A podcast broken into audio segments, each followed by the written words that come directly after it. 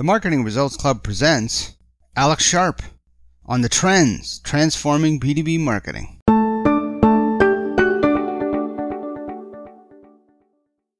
Alex Sharp is a management consultant who makes businesses stronger and people's lives better by leveraging technology, strategy, process, and organizational change. In this interview, he discusses the impact of digital transformation on content, automation, privacy, and trust. Here's what he had to say. I've worked with a fair amount of CMOs in this space, and you know, mostly they have some really good ideas conceptually. Where they seem to be challenged is in the execution. You know, so the execution phase is something that they usually run into, and I and I think there's there's a series of basic decisions you need to make. First thing is you need to decide whether you're B2B or B2C. Um, there's a lot of tactics that are used in one or the other that don't work in both. So if you're B2B, you focus on that. If you're B2C, you focus on that. It sounds kind of simple, but I'm seeing people make that mistake fairly consistently. The um, other thing that I see happening a fair amount is there's a focus on the, the digital space but they forget that whoever they're working with is still interested in a multi channel strategy. So when you focus on, you know, once you have your customer in mind and you start putting your, your digital in place and you start looking at, at how you're going to roll it out and all that, keep in mind that this is still a multi channel world. And that actually has to transcend through the entire process, right? So think about all the different ways your your target market communicates with you and ensuring that there is a holistic view of the customer and that you understand the customer journey across all the channels. I've seen that happen. The other one that I've seen is global is not really one size fits all. Global is really a collection of small markets. So even though you may be thinking Europe or Asia, each country, each region inside of a, a country is very, very different. So the way you would position yourself in, say, France is very different than how you'd position yourself in, say, Estonia. So even though they're on the same continent, they work a little differently then I also find that um, there's a number of really exciting trends. Right, so you have the globalization piece of, you know, global is really a collection of small markets. Because of the technology, what we're also seeing is you can get into micro markets. And with a micro market, you can actually, um, you, you're no longer focused on the traditional metrics you can actually look into um, relevant behaviors and start targeting based on behaviors. So, what ad, the way content is presented, what channels, how you do your follow up, et cetera, et cetera. Um, and there's a lot of famous examples of this. Um, for better or worse, it's only the the ones that cause the most consternation are um, are the ones that get in the news, like the Target situation where Target was um, sending new mother kind of information to a teenage girl. The father gets all upset, and it found out that based on her buying behavior, they did find out that she was pregnant before her father did. But those kind of things, we're looking at the uh, the buying behavior and targeting accordingly across all the channels uh, is definitely a winning strategy. And never forget that global is actually a collection of small markets. The um, other thing that you'll see happening a lot in this space, and again, you know, I'm living through this with clients, so I get to see cross industries and you know cross strategies. So I get to view it a little differently. Um, the way we deliver content is changing. And you can see on the buyer side, the consumer side, again, whether it's B2B or B2C, that straight old text is starting to get old and dated. You know, the visuals are great, but it's more and more about animation and video. That is definitely catching on in a big way. So when we look at attach rates and the like, when it includes video or something similar, it's much, much higher. The other thing that I'm seeing a lot of is customers themselves, again, whether it's a, a B2B or B2C, the person you're targeting is expecting more and more automation. So they're expecting that they could go onto a website, basically ask, you know, plain language kind of questions instead of having to do searching and seeing, you know, kind of getting the results or at least some recommendations. The other thing that seems to be catching on a lot are bots, particularly around customer service. And again, that could be customer service in a B2B or a B2C scenario.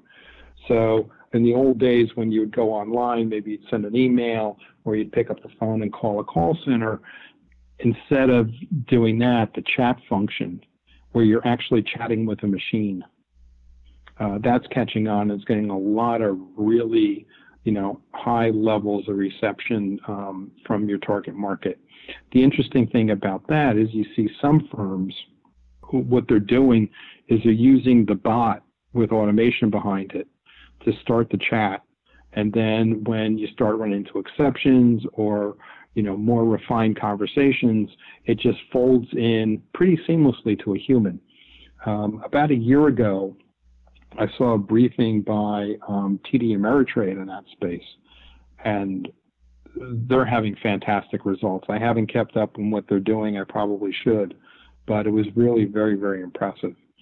Um, the other thing on the the customer outreach, I'd say you got to keep in mind is privacy. Privacy and trust, which are two separate things. Uh, they get confused, but they're actually two separate things. In that space, when anybody's working online, I think there's a, a recognition these days that somebody is using your data somehow. Um, but you want to know about it. You want them to be open about it. You also want to know that they're doing everything they can to protect the breach because you don't want to go online to buy something from an e-commerce site only to find out that all your credit card information was compromised by some third party that was sold your data um, that is that is definitely a big thing. And when those events happen, the reputational risk to to the organization is it's huge. It's very very huge. Now, looking down the road a little more, there's um, an emerging term that the more I hear it, the more I like. It's called digital emissions.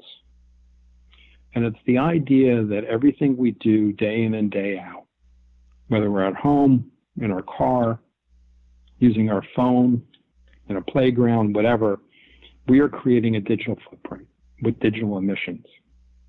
And that can be used for, you know, both on the, the good side and the dark side. So let me give an example where this has come up recently.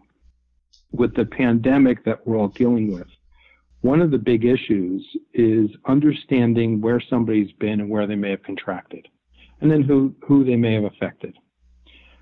So I've heard some anecdotal um, stories that out of like South Korea, what they did is they used digital emissions by actually tracking cell phones to find out who may or may not have been affected. And they used that to target their, their treatments and their diagnosis. I think you're going to see these uh, this idea of digital emissions growing in the next couple of years, and that again is going to feed into the privacy and trust issues that that we're all wrestling with. Who's going to draw the line though on what's what what people what companies can access and what they can't? That that that seems like a big question to me. It's a huge question, and the the interesting probably the most interesting case for that's the United States.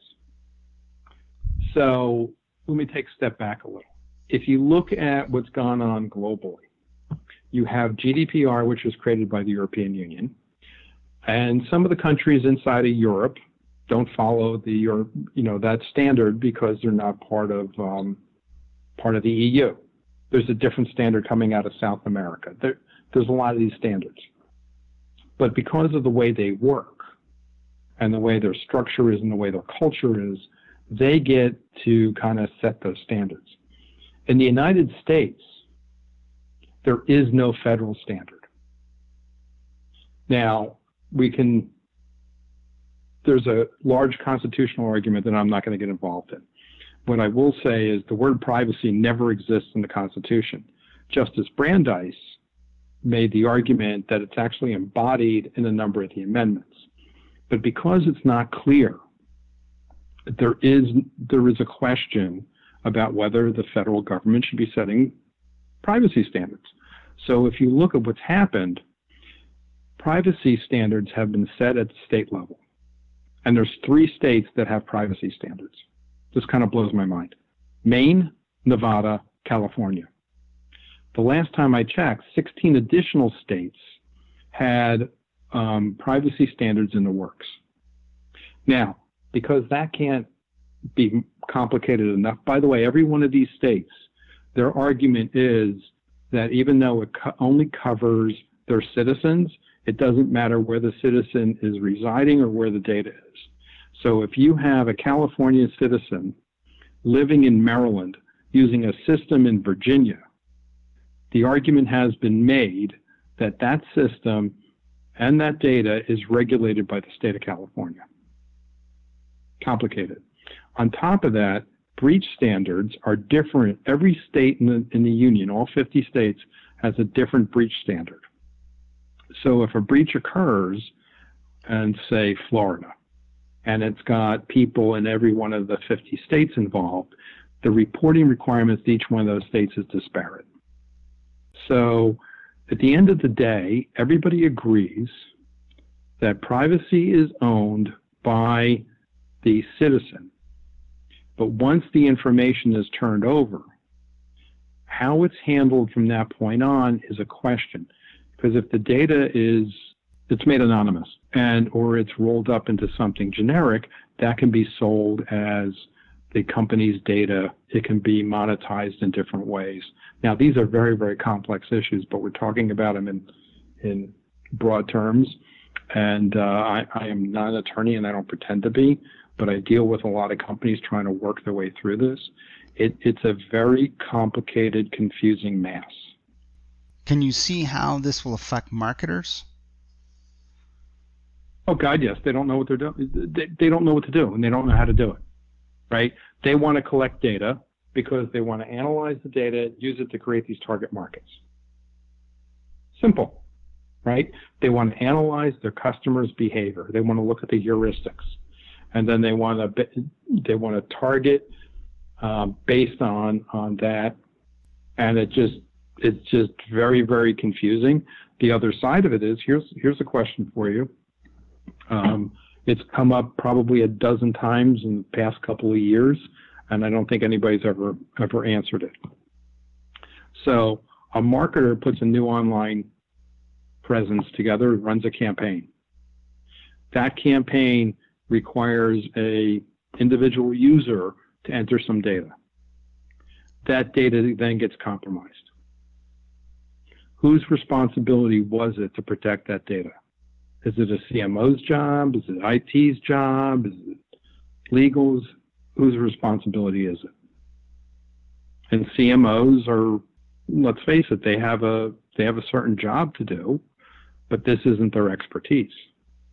So their team could be out taking the data that's collected, just operating in good faith, analyzing it, working with it, repositioning data, doing some, you know, changing a go-to-market strategy, redoing some segmentation, you know, thinking everything's fine, then one day something happens and all of a sudden it's caused a big problem. So the risk is they can run into all these legal entanglements, the Facebook story. There you go. That's perfect example. Um, I usually use Google because so many companies out there right now are using Google or Google tools.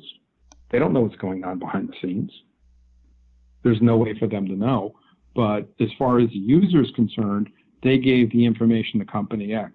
What company X did behind the scenes, who knows? If you're a CMO, it's a beautiful time because the amount of data and the technology to analyze that data is more available than ever. The price is coming down, the efficiency is going up. It's amazing. So you can actually run campaigns and test them within days or weeks that normally would have taken, you know, months or years. Thanks for listening to this episode of the Marketing Results Club podcast. I'm Derek Little, editor in chief and host of the Trailblazer Virtual Summit series for B2B marketers launching in fall 2020.